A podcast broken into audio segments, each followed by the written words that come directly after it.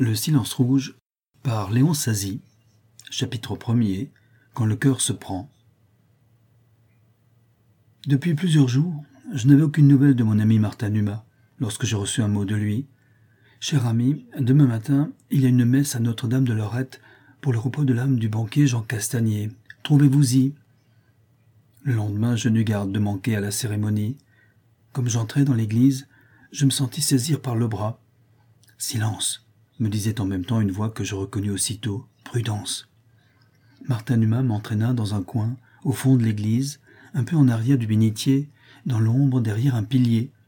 De là, on pouvait voir qui entrait, sans être aperçu, parce que les yeux habitués à la lumière du dehors, n'ayant pas le temps de se faire à la demi-obscurité qui régnait dans l'église, ne percevaient rien. C'était un poste d'observation merveilleux. À peu près tous les invités à la cérémonie avaient pris leur place, les officiants se trouvaient à l'hôtel, les chants d'orgue commençaient, quand nous vîmes entrer très discrètement une jeune fille en toilette très modeste, mais très jolie de figure et très gracieuse dans sa démarche. Un jeune homme l'accompagnait, bien bâti, robuste, brun de peau, mais de ce teint bronzé que donne le soleil plutôt que foncé naturellement. Une moustache noire coupait sa figure mâle et franche, martiale. À sa boutonnière, un mince filet rouge. En l'apercevant, Martin Numa eut un léger frémissement. Regardez, me souffla-t-il à l'oreille. Regardez ce nouveau venu. Je l'ai vu, lui dis-je. Eh bien, vous ne devinez pas. Quoi donc? Vous ne vous souvenez pas de la déposition de Désiré, le garçon de bureau de M. Castagnier? Sur quoi? Sur quel sujet? Sur l'un des derniers visiteurs qui se sont présentés chez le banquier dans l'après-midi tragique et ont été admis dans le bureau de la victime? Si, je me souviens. Elle nous parut des plus intéressantes. Désiré nous apprit, entre autres choses palpitantes, qu'il avait fait passer la carte d'un jeune homme très brun de peau, brûlé par le soleil, à l'allure d'un militaire en civil, ayant à la boutonnière le ruban rouge. Ah oui, j'ai ce passage de la disposition présent à la mémoire. Eh bien, regardez ce jeune homme qui vient d'entrer avec cette jeune fille. Je vois. Il répond absolument au signalement donné par le garçon de bureau. Vous croyez que ce serait lui le coupable? Je ne crois rien. Je cherche la vérité. Je constate seulement que cet homme répond absolument au signalement du dernier visiteur qui a été introduit chez M. Castagnier. Je constate au surplus que cet homme n'est pas invité, n'a certainement pas reçu de lettre de faire part, n'a pas été prié d'assister à cette messe. Il est là, cependant. En outre, je constate que dans cette assemblée spéciale, formée surtout d'intimes de la famille Castagnier, où tout le monde se connaît, personne ne l'a salué, il n'a salué personne, il est inconnu étranger, sa sœur de même. Comment pouvez-vous savoir que c'est sa sœur? D'abord parce qu'elle lui ressemble, ce qui est des plus rares entre mari et femme, parce qu'elle est habillée comme une jeune fille sans fortune, mais ayant cependant un rang à tenir. Je vous dis que ce sont le frère et la sœur. Vous croyez alors que cet homme aurait pu, s'il était réellement le visiteur de la soirée tragique, venir ici, amener sa sœur ici? Ils y sont venus tous deux de leur plein gré, dans une idée commune et dans une même pensée. Tenez, regardez-les. Ils ne vont pas se ranger parmi les invités. Ils se tiennent à l'écart, derrière un pilier, dans la pénombre, comme s'ils voulaient voir sans être vus. Parfaitement. Suivons leur manège. Rapprochons-nous d'eux. Nous prîmes place à quelques pas derrière le jeune homme et la jeune fille, et nous nous mîmes à les observer avec la plus grande attention. Le jeune homme se tenait debout devant sa chaise, très respectueux, les bras croisés, tandis qu'à côté de lui la jeune fille, à genoux sur son prie-dieu, la tête inclinée, priait avec ferveur. Puis la jeune fille, pendant que les orgues chantaient le dies irae, tira son mouchoir de sa poche et essuya ses yeux. Elle pleure, fis-je doucement à Martin Numa. Lui me fait signe de me taire. Peu après, quand plusieurs fois la jeune fille eut essuyé non seulement ses yeux, mais aussi son petit nez, que les larmes faisaient couler, je vis le jeune homme, jusqu'à l'oreille, impassible, tirer aussi son mouchoir et vivement essuyer ses yeux. Je tournai un regard quémandeur vers Martin Numa. Mon ami, tout bas, daigna cette fois me dire Ce sont bien le frère et la sœur. J'en ai acquis la conviction.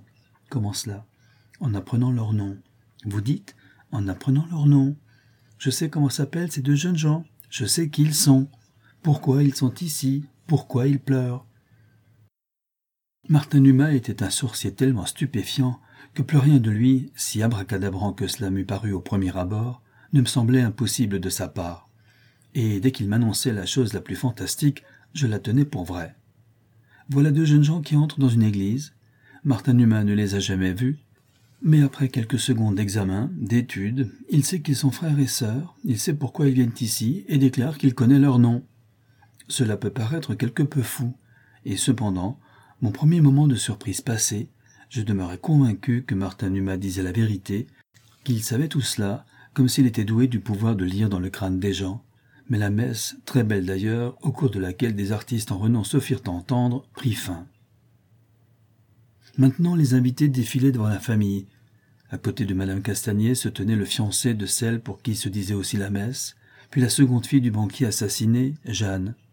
Jeanne, toute charmante, de grâce et de délicatesse, sous son long voile noir, au travers duquel on percevait cependant le reflet de ses cheveux d'or et les lueurs bleues de ses yeux. Elle m'avait paru fort jolie, la première fois que je l'avais vue, quand elle fit sa déclaration au juge d'instruction, malgré ses yeux rougis par les larmes, l'émotion et l'angoisse qui étreignaient si puissamment toute sa frêle personne.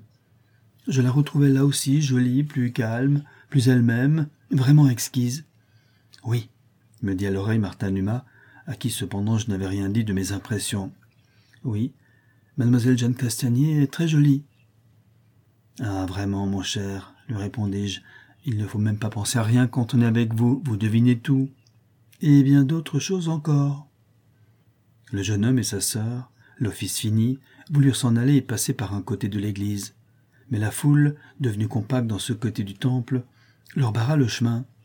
Ils demeurèrent à leur place, la jeune fille assise, lui debout, son chapeau dans une main, son autre main appuyée au dossier d'une chaise.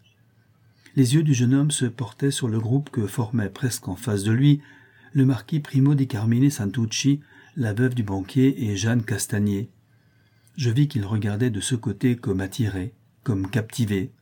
Il se penchait afin de mieux voir, et haletant, tout pâle, il regardait, regardait, oubliant sa sœur qui priait encore, ceux qui l'entouraient, le lieu où il se trouvait.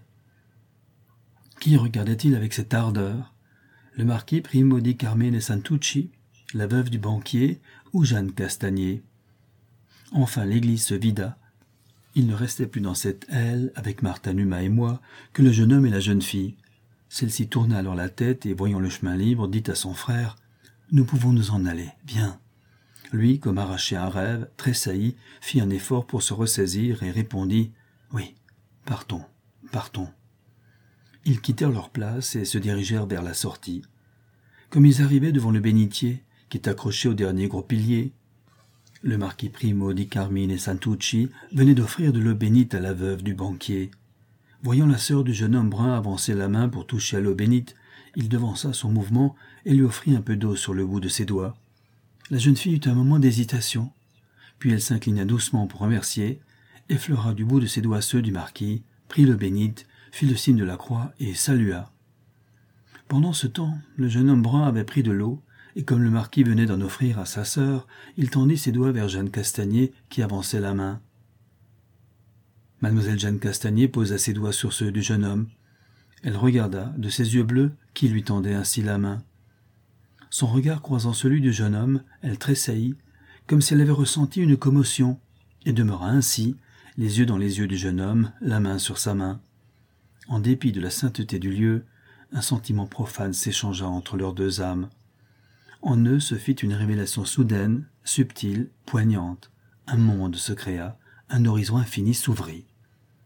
Il sembla, quand au bout d'une minute la jeune fille retira sa main pour la porter à son front puis à son cœur, que le tremblement avec lequel elle achevait son geste finissait de trahir ce que ses yeux révélaient. Il sembla, quand le jeune homme referma sa main, qu'il gardait un peu de cette jeune fille, quelque chose d'elle, d'intime, d'inexprimable, un peu de son esprit, un peu de son cœur. Le jeune homme, pâle comme ceux qui goûtent un bonheur ineffable ou marchent dans un malheur infini, s'en alla automatiquement rejoindre sa sœur déjà sur le pas de l'église. Derrière eux venait le marquis donnant le bras à madame Castagnier et Jeanne. Le marquis fit monter la veuve du banquier et Jeanne dans leur voiture et se dirigea vers la sienne. Quand la voiture de madame Castagnier se mit en marche, le jeune homme et sa sœur se trouvaient près de la grille de l'église. Ils purent voir, se penchant un peu par la portière, le voile noir levé, la jolie figure de Jeanne Castagnier. Elle chercha du regard dans la foule. Ses yeux trouvèrent ce qu'ils cherchaient, car ils eurent un éclair de joie. Sa bouche eut un sourire tout léger, et sa tête blonde, exquise, se pencha un peu comme pour saluer, dire au revoir. Bon, me dit à l'oreille Martin Numa, voici une aurore qui se lève avec une lueur bleue des yeux, dorée des cheveux, rosée du sourire. Il ajouta en souriant L'arc-en-ciel du bonheur, mon cher Courville.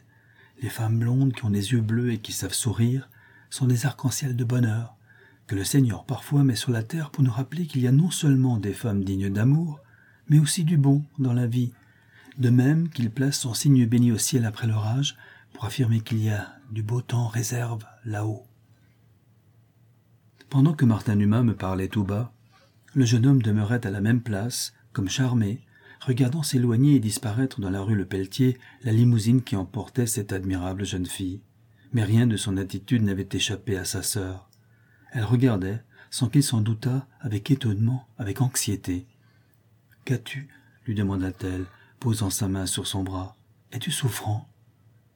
Comme tout à l'heure dans l'église, il fit un effort pour se ressaisir, et essayant de sourire à sa sœur, affectueusement il lui répondit Je n'ai rien, rien, je regarde. Allons-nous-en. Veux-tu Volontiers? Ils traversèrent la rue de Châteaudun et s'engagèrent dans la rue Lafitte. Ils la descendirent en causant, lentement, jusqu'à la rue Lafayette. C'est la sœur qui parle, me fit observer Martin Numa.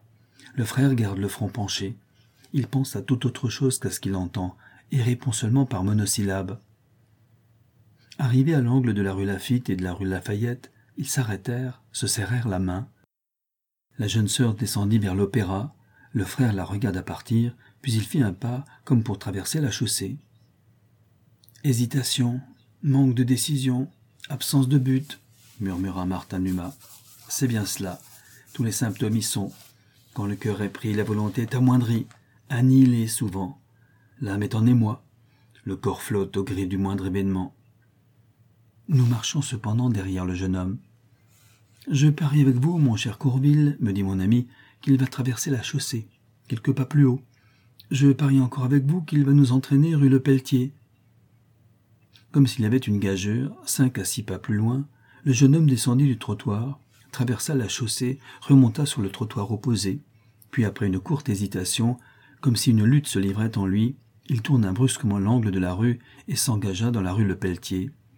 Mon cher, vous avez gagné, dis-je à Martin Numa.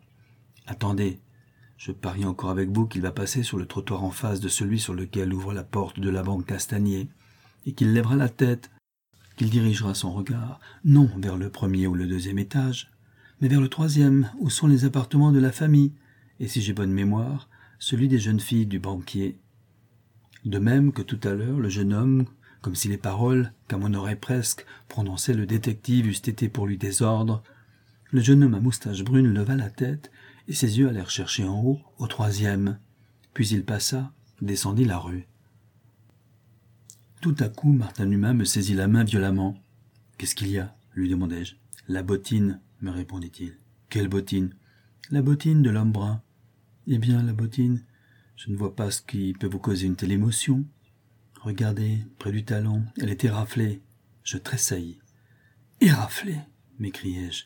Éraflée comme doit être celle qui a touché la table du banquier.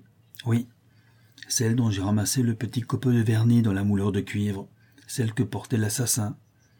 J'avoue qu'à ce moment je sentis, en entendant ces paroles, un froid me glisser dans le dos. Il fallait avoir les yeux perçants, scrutateurs de Martin Numa, pour s'être aperçu de cette éraflure, la deviner pour ainsi dire. Mais à présent qu'il me l'avait désignée, je ne pouvais plus en détacher mon regard. Cette éraflure, cette simple éraflure à la bottine vernie de cet homme aux allures bizarres me semblait un point de mire extraordinaire. Comme tout, maintenant, coïncidait, tout s'enchaînait, quelle déduction terrible il était permis de faire. Voilà un homme qui répondait absolument au signalement donné par le garçon de bureau du banquier, du dernier visiteur admis auprès de M. Castanier. Cet homme brun, à l'allure de militaire en civil, se trouvait à la messe pour le repos de l'âme des victimes de ce drame épouvantable, il se tenait dans la pénombre, caché. Il tremblait, se sentait visiblement pris par une poignante émotion quand il se trouvait en présence de la sœur d'Irma Castanier, de la victime, à qui elle ressemblait beaucoup. Il tressaillait encore étrangement en la voyant monter dans sa voiture. Et le voilà qui passait dans la rue où se trouvait la banque Castagnier, qui dirigeait ses regards vers les croisées de la maison du crime. Cet homme portait au pied la marque qu'avait faite la moulure du bureau, ce que Martin Numa cherchait, ce qu'il appelait la signature du coupable. Qu'allez-vous faire? demandai-je à mon ami. Lui prendre sa bottine. Comment Lui prendre sa bottine Vous verrez. Je la mettrai en vos mains. Vous pourrez, comme moi, vérifier les raflures.